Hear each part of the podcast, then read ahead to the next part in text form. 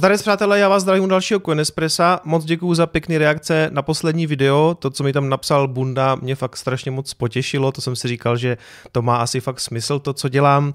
A nechci se tady dojímat, to jsem dělal to poslední video. My se budeme samozřejmě věnovat grafu, nějakým zprávám. Jenom chci ještě říct, že se mi ozvalo docela dost lidí s tím, že já jsem tam zmiňoval, že chci dělat ten merch. Spousta z vás nabídlo pomoc s tím, že to prostě vyrábíte, že to děláte, takže už jsme spolu začali nějakým způsobem komunikovat. Za to moc děkuju, nebudu to dál protahovat, jdeme na graf. Přátelé, včera nějaká pumpa, uh, už jsme docela vysoko tady nad tou trendovkou, to mi dělá docela radost. Včera, když jsem se připravoval na Coinespresso, uh, to bylo těsně předtím, než to začalo pumpovat, tak jsem si tady kreslil tuhle tu úroveň asi 7400, to bylo to minulý high. Chtěl jsem vám říct, že napřed prostě musíme překonat tady to high, než se bude dít cokoliv dalšího. To se jako taky stalo.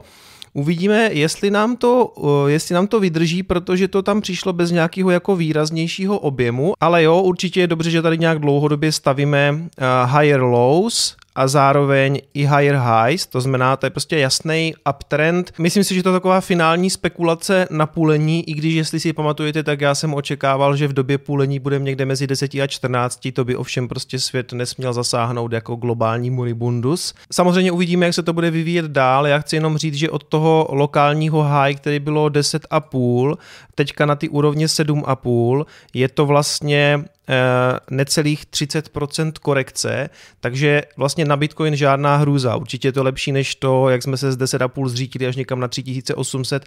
Víceméně celý tady tenhle ten dip jsme už v podstatě odmazali zpátky. Jsme zpátky na 7,5, tak ano, doufal jsem, že to bude výš, ale taky není to žádná hrůza. Ještě rychleji pohled na S&P, protože mně přijde zajímavý, že S&P posledních pár dnů jde spíš do strany a naproti tomu Bitcoin prostě pořád pořád víceméně roste, takže zase se můžeme bavit o té korelaci a nekorelaci. Já si myslím, že v tuhle chvíli prostě Bitcoin si fakt jako jede svoje, protože tam podle mě začala nějaká fakta finální fáze spekulace na půlení. Určitě jsou ještě zajímavý takový, uh, takový akcie, jako je Amazon, protože Amazon v tuhle chvíli v podstatě sedí na svým all-time high, to znamená nikdy výš nebyl. Uh, stejně tak třeba Netflix, Netflix taky v podstatě lehce pod svým all-time high a já se ptám, jestli v době jako koronaviru a tady té velké krize je to obhajitelné, jestli tyhle ty firmy mají být na svým all-time high. Řešil jsem to už na streamu a viděl jsem tam pár lidí komentovalo, třeba Kuba Hricou, že mu to jako přijde logický, protože Zřejmě to myslel tak, že spousta lidí sedí doma, tak, eh, tak si bude předplácet tyhle ty služby, nebo to je něco, na co třeba spekulují investoři. Nicméně není to náhodou tak, že z nějakého dlouhodobějšího pohledu spousta lidí bude rušit něco, co je jako trochu luxus, to znamená v následujícím půlroce se třeba spousta lidí začne dostávat do nějakých finančních problémů a začne odmazávat něco, co úplně nepotřebují, což může být třeba předplatný Netflixu. Takže nevím, jestli je úplně obhajitelný, že je to teďka na all time high. Uh, jako jasně, já si fakt dokážu představit třeba i u toho Amazonu, když se podíváme ještě na Amazon, ano, teďka prostě všechny e-shopy doručují hodně, protože lidi prostě sedí doma, ale zase z nějakého dlouhodobějšího pohledu, za čtvrt roku, za půl roku, budou lidi pořád tak od Amazonu objednávat eh, v takové míře, protože se taky možná dostanou do problému a celkově prostě na světě možná poptávka po takovýmhle zboží třeba poklesne. Takže nevím, no, spousta těch technologických firm samozřejmě může výjít docela vítězně z té krize, ale je skutečně obhajitelný, aby v tuhle chvíli dosahovali svých all-time high, to jako, to mě, já nevím, no, mně se to moc nezdá. Jdeme na zprávy.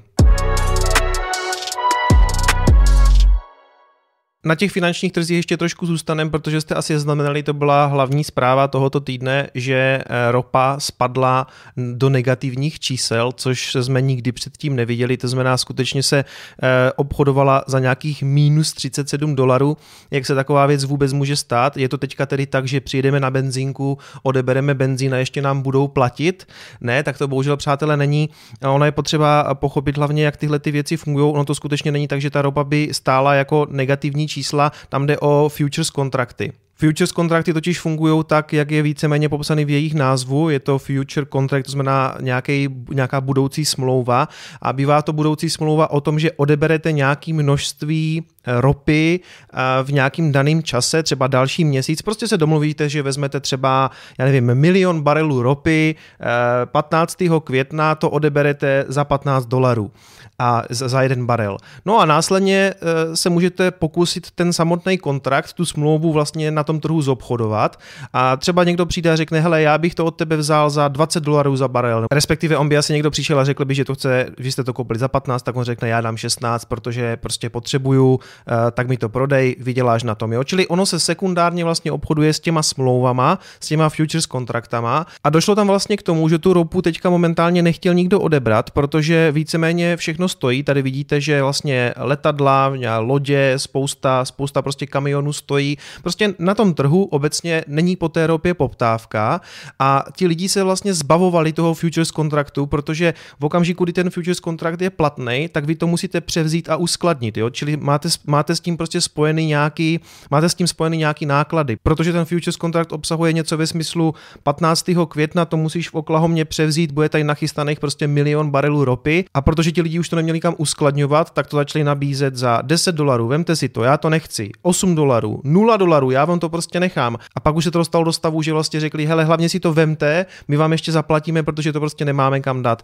Čili proto se to obchodovalo za ty negativní ceny, ale když jste se podívali obecně, kolik stojí jeden barel, tak eh, ta cena jak kdyby negativní nebyla, byly to jenom tady ty konkrétní futures kontrakty, protože tam to právě souvisí s tím převzetím, protože to byly takzvaně fyzicky doručované futures kontrakty. Vážou se na to docela takový jako vtipný příběhy. Tady nějaký Mark Hilton, který mu je 45 a je to super intentant eh, nějaké základní školy v St. Louis. Eh, myslím, že super intentant je něco ve smyslu nějakého provozního ředitele. No a on investoval nějaký peníze té základky, což jsem teda jako úplně nepochopil, jestli oni mají nějaký fond, který se dá prostě investovat. Nevím, to je jedno. Každopádně on investoval tím způsobem, že viděl, že barel ropy spadl na 20 dolarů za jeden barel. No a protože byl naučený, že když je něco dole, tak se to kupuje, tak to skoupil. A tady píše, že si prostě, že se cítil jako úplný genius, protože předtím ještě shortoval S&P, takže jako super. Jenže potom ta cena šla ještě níž a níž a on už to nechtěl prodávat ve ztrátě. No a průser je, že v době, kdy on to kupoval, nevěděl, že si to bude muset taky odebrat. Takže teď je to tak, že ta základka musí odebrat 10 milionů barelů ropy. A on tady sám píše, že asi 200 tisíc barelů je schopen uschovat v té škole, ale dál, že prostě jako neví, kam to má dávat. No. Takže přátelé, jestli mu chcete pomoct, eh, jestli máte kam uložit nějaký barely ropy, tak jim tam napište, protože jinak to vypadá, že do St. Do nějaké základky se začnou navážet barely s ropou. Jdeme dál. Přátelé, Lupa.cz, článek od Karla Wolfa o Ethereum 2.0, na který se mě docela často ptáte, jak to bude, kdy to bude, jestli se na to nějak chystám a tak dále. Tady je o tom docela velký článek, který si můžete přečíst. Já z něho vytáhnu jenom pár zajímavostí. Ethereum 2.0 se blíží a s ním i velký nárůst propustnostní sítě. Co přinese? Navzdory pandemii a návazné panice na kryptotrzích Ethereum Foundation chystá nejočekávanější událost ve světě veřejného blockchainu. Přechod Ethereum do fáze Serenity, označované též Ethereum Ethereum 2.0. Přestože se příchod Serenity Ethereum 2.0 neustále posouvá, původně měla být spuštěna již letos v lednu, hlavní testnet nicméně běží již rok, neznamená to, že by se na něm aktivně nepracovalo, nebo že by nadace svůj plán na letošní spuštění největšího upgradeu Ethereum sítě v jeho dosavadní historii pro letošek odpískalo. Jeho červencové spuštění vypadá nyní dokonce poměrně reálně. No, Uh, já si pořád ještě nejsem jistý, že to spustí. Uh, oni jsou fakt jako největší odsouvači na světě, ale třeba jo, třeba, třeba překvapí. Minulý měsíc březen přinesl nejen eskalaci koronavirové pandemie, ale také úspěšně dokončený audit specifikace celého protokolu Ethereum 2.0 od společnosti List Authority. Předběžný audit, který měl odhalit slabiny a omezení designu, dopadl navzdory velkým obavám překvapivě dobře a otevřel tak cestu k ostrému nasazení. Všechny naděje a energie, které jsou ale do Etherea vkládány, zatím stály vždy na nevyřčeném předpokladu, že Ethereum vyřeší svůj dlouhodobý problém se škálováním a bezpečností. Zatímco bezpečnost Etherea nikdy nebude z principu úplně dokonalá, a to z důvodu Turiku koupit povahy jeho programovacího jazyka a vytváří tak prostor pro trh s profesionálními bezpečnostními audity a pojištěním. Škálování sítě problém řešitelný je.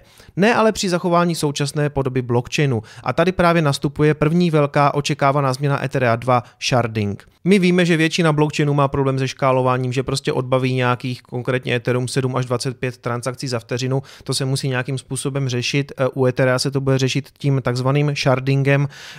Sharding je vlastně velmi jako ve zkratce rozdělení toho blockchainu na víc takových jako kdyby střepů, těch shardů, což tady mimochodem Karel rozebírá tady v tom článku docela dopodrobna.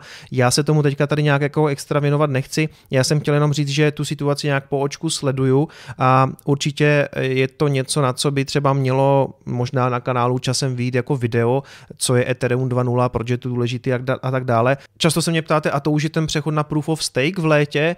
Jo, je, jenže pořád je to jakási testovací fáze a pokud vím, tak pořád ty blockchainy pojedou oba dva, i ten Proof of Work, i ten Proof of Stake a jestli teda na ten Proof of Stake už jak kdyby stakeovat těch 32 ethereových mincí, přátelé, já to jako v tom létě neudělám, jo, protože eh, tomu ne, že bych tomu nevěřil, no jako nevěřím tomu trošku, prostě musí si to projít nějakým testem, jo. Já bych chtěl vidět, že aspoň půl roku to bude nějak fungovat, než tam nastejkuju ty mince, protože všechny tady tyhle ty projekty, to vidíme v poslední době na těch DeFi projektech, které sem tam padají prostě jak hrušky, eh, MakerDAO, Pruser, teď, teď byl zase další problém s nějakým projektem, teď si nespomenu na jeho jméno, ale prostě to jsou všechno hrozný jako pokusy a Proof of Work je pořád pro mě jako ověřený algoritmus, hlavně díky Bitcoinu, takže ne, já teďka nevezmu jako v létě 32 mincí a nedám jim to na ten, na ten jejich chain, protože uvidíme, jak to bude fungovat. Já si radši počkám a podívám se, podívám se, jestli to funguje. Tady ten článek komentovali borci v Ethereum komunitě na Facebooku, tam se můžete přidat, pokud vás Ethereum zajímá. Pavel Přesvědčil tady píše, v létě bude jen fáze 0 a Ethereum 2.0 nebude fungovat naplno až do druhé fáze, to znamená až do roku 2022. A pak tady píše Pavel ještě, bude to tak, že ze začátku i hned jak spustí staking letos, tak zamčíš svoje Ethereum a můžeš si je vybrat až po dvou letech až bude transfer na Proof of Stake kompletní. Pak už půjde stakeovat normálně a vybrání toho stakingu bude za 18 hodin.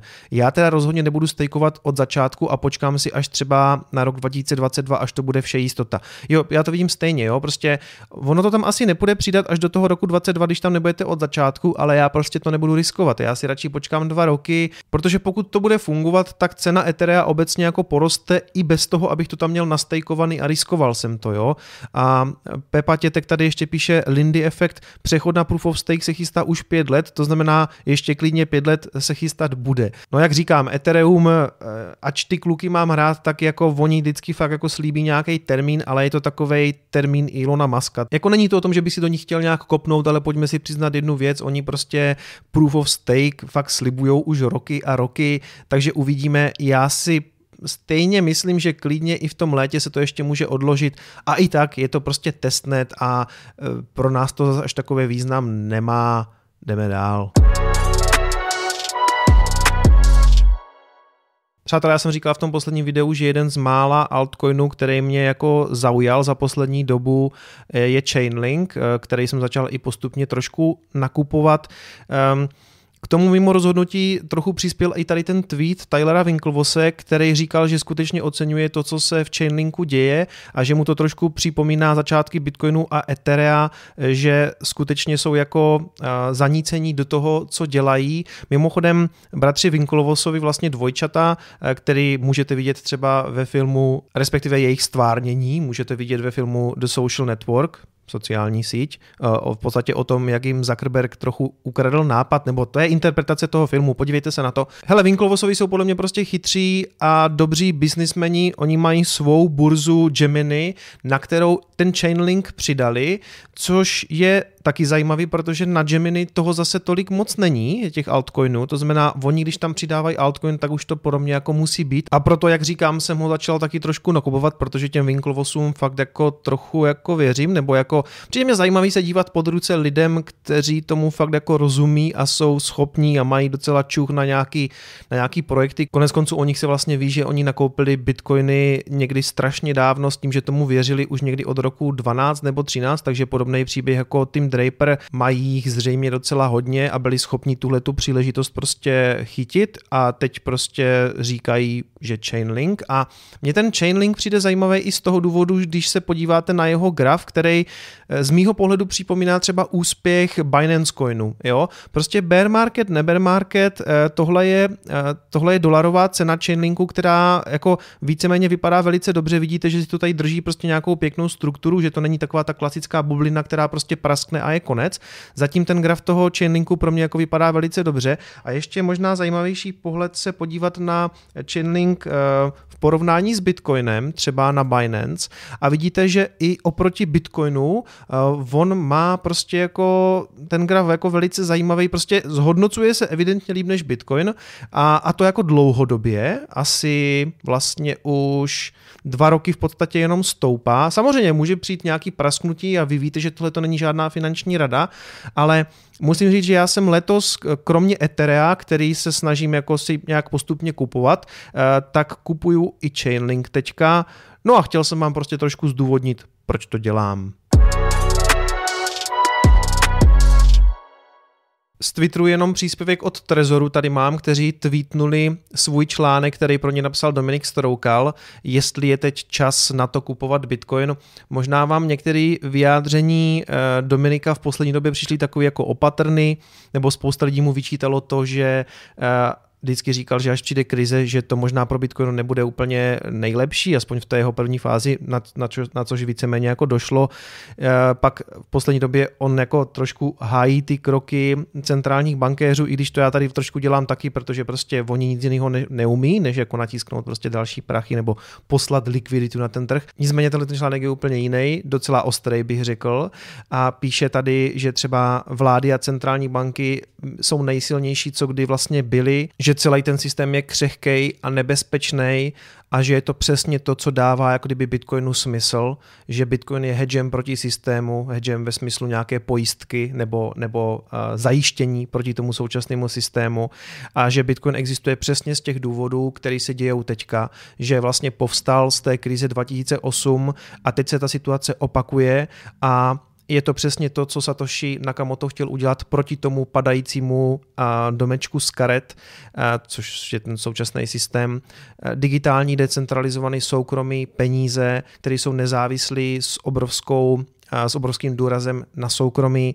Moc pěkný článek, tady se do toho fakt Dominik jako opřel. No a celý ten článek víceméně jako tak pomaličku dojde tady k tomu sdělení, že nejlepší čas nakupovat bitcoiny je teďka a v tom se s Dominikem určitě zhodneme, i když to samozřejmě není žádná finanční rada. Přátelé, uvidíme se v neděli večer ve 20.00 na streamu.